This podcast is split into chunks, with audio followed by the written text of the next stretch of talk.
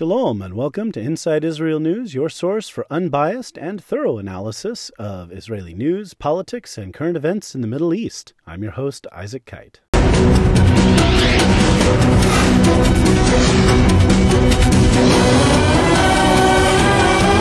Captain's Log Supplemental.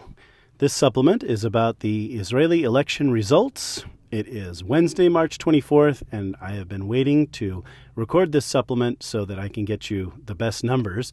Uh, I've waited until we have about 90% of ballots counted because if you talk about results before that, there's still a lot that can change. But now that we're in the sort of bottom 10%, we're likely to see less shift this way or that in the election results. So chances are you know, one party might gain a seat uh, relative to another party, or another party might lose a seat, uh, one seat this way or that. But for the most part, these results are going to be pretty close to the final, and they give us some clues as to what Israeli voters are thinking and and how the coalition might come together, depending on uh, how negotiations toward that end uh, come out. So, with that, let's take a look at the numbers at 90% of precincts reporting and see what we're at.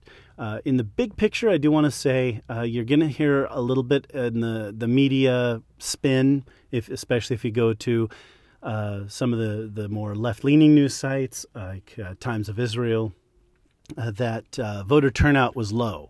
So I want to address this voter turnout thing. Voter turnout was over 67%, which is you know two thirds of eligible voters.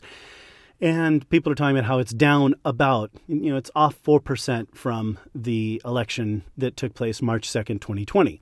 So, yeah, it's off 4% from the last election. But if you look at the two elections that took place in 2019, in both of those elections, turnout was about 68%. So it's approximately average for an Israeli election. Uh, you did have really high turnout in 2015 that led to a uh, 72% turnout. And uh, a year ago on March 2nd, 2020, there was uh, 71.5% turnout. So those two were kind of high. But I mean, we're only talking about a few percentage points this way or that. So if you get some of this media narrative, you know, Bibi wins on on low voter turnout, it, we're not talking about especially low voter turnout. It's 4% down from the last election and uh, just about a percentage less, maybe less than a percent less than, than the 2019 election. So, pretty good, reasonable turnout. And honestly, one or two percentage point more in, in voters would not have affected the outcome that much, even if they had all voted against Bibi or for Bibi or what have you. We're talking about a few a few seats this way or that way. So, uh, with that, that's kind of the macro. Uh, let's get into the numbers. So once again, uh, we're we're talking about 90% of uh, ballots counted approximately, and this is the way the election is shaking out at present. Uh, Likud has uh, again, this is a number of seats that have been earned by each political party out of the total of 120. Uh, so that's that's the proportional system in, in, Israel. So Likud has 30 seats. Yesh Atid, uh, that's uh, so Likud, is, of course, is Bibi Netanyahu's party, and, and this election is about whether Bibi continues as prime minister. So that's that's Likud with 30. Yair Lapid, the leading opposition candidate, is Yesh Atid party, is at 17. Shas, the Sephardic ultra Orthodox party, is at 9. Blue and White, Benny Gantz party, is at 8. Uh, surprisingly high, as you know, uh, Blue and White. Well, we'll discuss more in depth later, but Blue and White was polling really low early on. Yamina, the uh, Naftali Bennett's right wing party, is polling at seven, uh, has uh, seven in the election results. Yisrael Beitenu, led by Avigdor Lieberman, the secular nationalist right party, is running at seven. Labor, led by uh, Merav Michaeli, has jetted back to relevance at seven seats. United Torah Judaism, which is the Ashkenazic ultra Orthodox party, also at seven. New Hope, uh, the party led by Gidon Saar, which uh, was polling much higher in early polls anyway in this election, has come in at six. The Religious Zionist Party is at six seats. That's the, the far right uh, uh, religious party. Joint List, which is the uh, three main Arab parties, is at six. Meretz, the left wing sort of protest peace party, is at five. And Ra'am is at five. Now, early on in the process, it wasn't clear that Ra'am was going to clear the threshold, but just as we got into the 80 percentile, uh, you know, 80, 85%, 86%, uh, jetted back up over the electoral threshold. You have to earn three and a quarter percent of the vote in order to the total votes cast in order to earn seats. And uh, as Arab communities in northern Israel began to report in greater numbers, Ra'am came above the electoral threshold, and they are they're going to stay there. At this point, uh, out of the remaining about uh, you know three four hundred thousand votes to to be counted, uh, chances uh, that I mean, even if no more votes came in for Ra'am, they they'd be ahead. Uh, they'd be above the threshold. So we're at almost four million votes counted, and those are the results that we see at this point. So with that, um, let's let's look at the the pro and anti Bibi groups and uh, see how they are doing versus one another, and what are the likelihood uh, likely coalitions. What's the likelihood that Bibi is going to be reelected?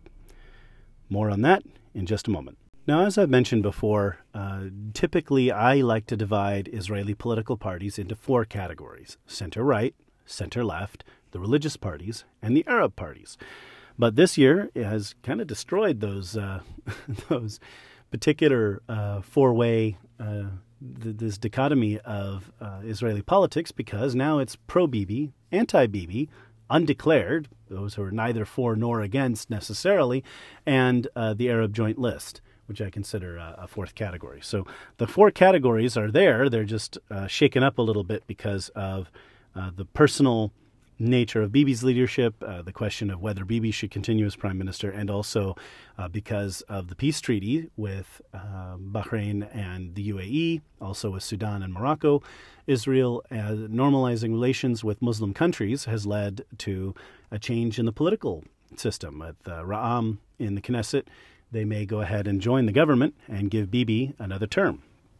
So let's talk about these numbers. So the Bibi's natural coalition the the closest allies. Now, these are, are parties that are not just going to go ahead and jump in bed with him in terms of the coalition, but they are definitely uh, the ones most likely to form a coalition with him amicably, have 52 seats. Those parties are Likud, his own party, obviously, uh, the two ultra Orthodox parties, Shas, the, the Sephardic, and UTJ, uh, the Ashkenazic, and the Religious Zionist Party. All told, they have 52 seats. Now, I, I want to talk about polling in a little bit, but again, as I kind of told you, we were kind of in that ballpark. We were, we were in the ballpark of about 50 seats with them a few weeks ago, so we got a we got an idea of where, where they are. The anti-Bibi party uh, coalition, led by uh, Yesh Atid, the largest uh, part of that, with uh, Yair Lapid's party, also in no particular order. Uh, New Hope with Gidon Saar, uh, Avigdor Lieberman's Yisrael Beitenu party, Labor, uh, Merav Michaeli leading Labor there, Meretz, and Benny Gantz Blue and White Party. Uh, those all together have 50 seats. So pro Bibi, 52, anti Bibi, 50. Now, you're going to hear the media include joint list with the anti Bibi group. So they'll be out there saying that the anti Bibi is 56 seats. That, again, is dubious. Joint list includes three uh, political parties, uh, at least one of whom, uh, Balad, is extremely anti Zionist, and the likelihood that these right wing parties that are in the anti Bibi group would sit in any kind of government with uh, Balad is are next to nothing. the, that's a negative number. That that probability is a negative number, and it's just not going to happen. And with only six seats, Joint List really isn't off, able to offer the anti Bibi coalition a lot there. But you'll hear the media say, oh, 56 seats, 57 seats, something like that. Uh, the fact is, joint list really doesn't belong on that list. So pro Bibi is 52, anti Bibi is 50, and the undeclared parties, Yamina, led by Naftali Bennett, and Ra'am, led by Mansour Abbas, have 12 seats at the moment. Now we're looking at, at the, as the last minute numbers come in. Uh, Meretz has been growing uh, against Ra'am. So mathematically speaking, if Meretz gains just a few more votes over Ra'am, they they will exchange a seat because of the way that the proportionality works. Uh, Meretz will round up to a seat, and Ra'am will round down a seat, meaning that uh, that would change the proportionality just a little bit. So Meretz would go from five to six, and Ra'am would go from five to four. Uh, so there there are just a few seats that could shift around like that in the last ten percent here uh, as the final votes are counted. Um, in terms of, of the macro, let's let's talk about that real quick. And and uh, I did mention uh, voter turnout as an issue. Um, Arab turnout was actually rather low, about 44 percent in the total election. Uh, they've had higher turnout in that community. Uh, IDF turnout higher at 77 percent. Overall turnout 67 percent. About uh, again four points off from the last election, but uh, just about a point within about a point of, of where the elections were in 2019. So, looking at this, uh, again, the, the voters have spoken. Obviously, uh, has come out uh, with the largest plurality, uh, and, and uh, especially if you remove the sort of dishonest reporting that includes joint list with the anti Bibi group. Uh, there really needs to be an asterisk there and some explanation offered regarding that. But when we look at these results, Bibi has a path to reelection. Uh, one way or another, it looks like if he brings Yamina into his coalition and Ra'am, he will have a majority 61 seats out of the 120. Now, Bibi's no fool. He was on the phone with Naftali Bennett uh, election night, shortly after polls closed, to talk to Bennett. And Bennett is kind of in a kingmaker position. Uh, Bibi certainly needs him in the coalition uh, but he cannot offer Bibi the majority. So yes, he's he's a kingmaker in a sense, but he's not uh, entirely the kingmaker. Uh, Bibi couldn't just say join, you know, bring Ra'am into the coalition and, and have a majority. He needs Yesh Atid, uh, excuse me, he needs Yamina in the coalition, but uh, he needs both of them, and so that that has diminished Naftali Bennett a little bit.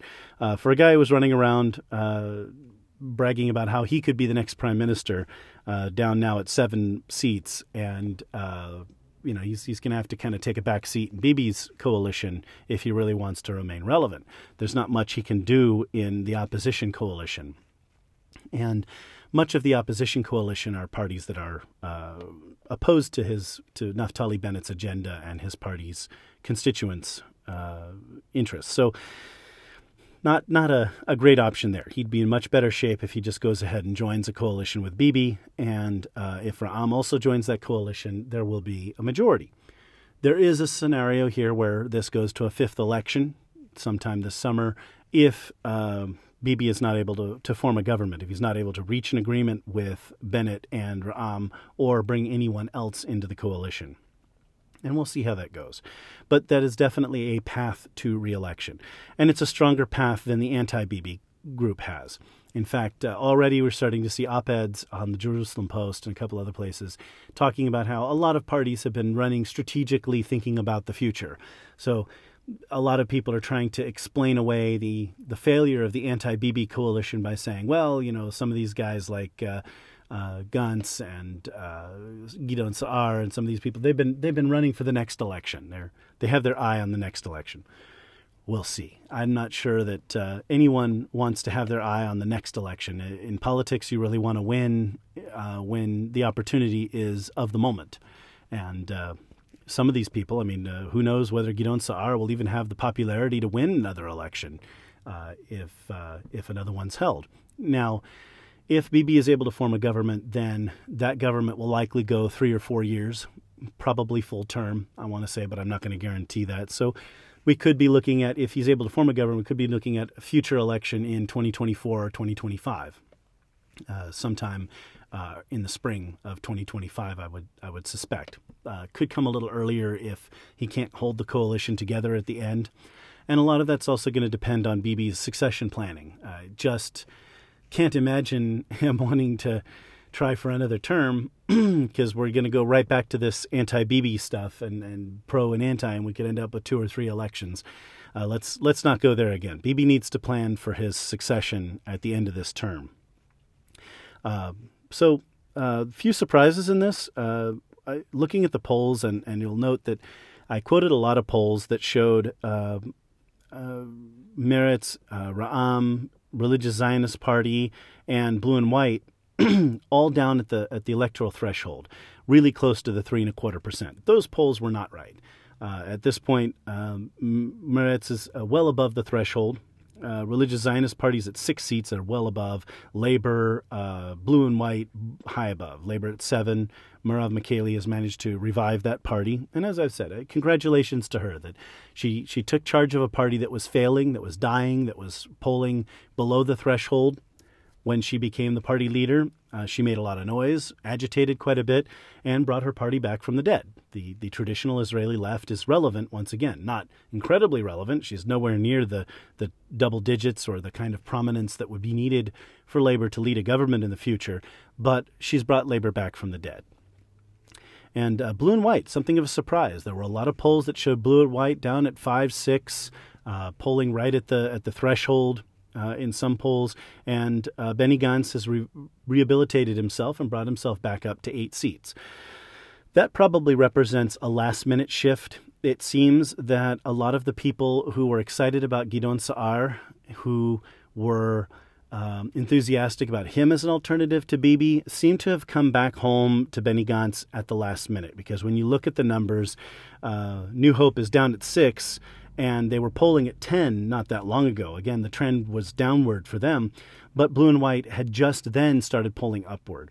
And I want to cite the uh, the last week's episode when I cited the uh, direct poll that uh, was taken. That was one of the more accurate. That showed blue and white at seven, and they may ultimately have seven.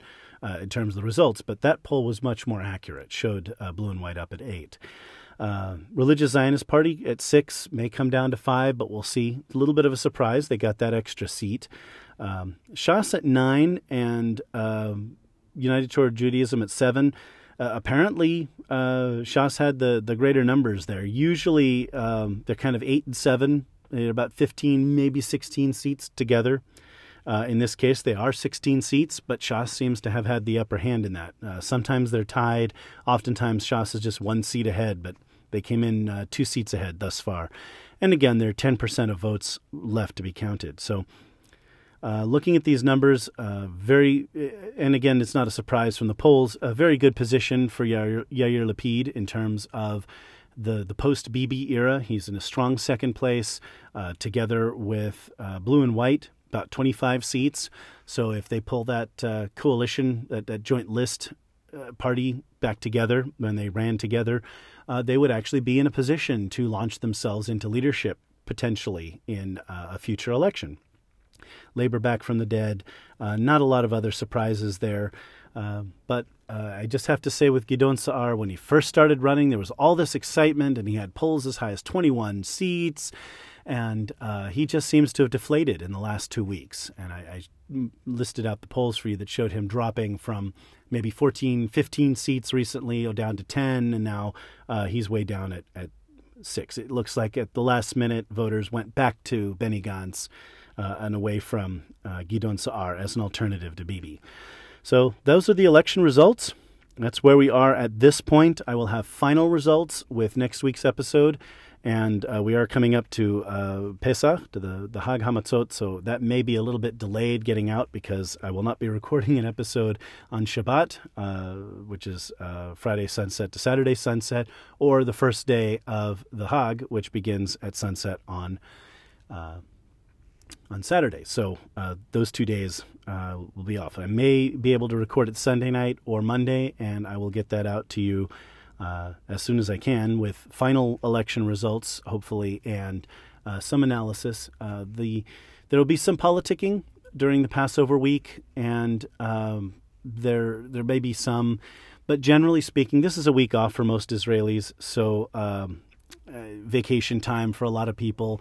Some people work during the week, some people don't. Uh, but it's it's a kind of a down week and the political news will really start to kick off uh, the week after Passover week. So I'll be able to take plenty of time to do analysis of the election results and talk about uh, how that all panned out over the next two weeks.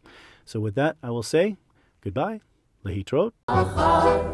אולי נפליגה בספינות מחוף אילת עד חוף של הר ועל המשחטות הישנות יטעינו תפוחי זהב.